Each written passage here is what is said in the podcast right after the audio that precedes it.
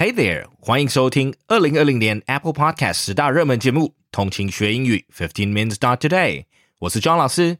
想在通勤、午休、独自喝咖啡的时间，让自己沉浸在英语环境，提升英语力吗？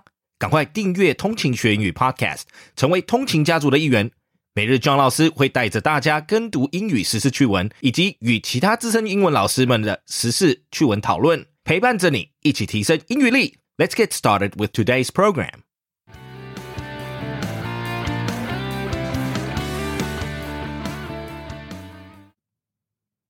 About the U.S.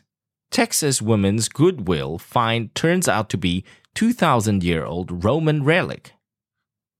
A Texas woman got a bang for her buck when her purchase of a $34.99 marble bust from a Goodwill thrift store turned out to be a relic from ancient Rome. Laura Young, who has been reselling antiques for 11 years, came across a 52 pound marble bust in an Austin Goodwill in 2018. I was just looking for anything that looked interesting, Young told CNN. She added, It was a bargain at $35. There was no reason not to buy it. After purchasing the bust, Young reached out to various auction houses and experts to find out more about the sculpture. Sotheby's eventually confirmed that the bust was estimated to be about 2,000 years old and came from ancient Rome. Next article.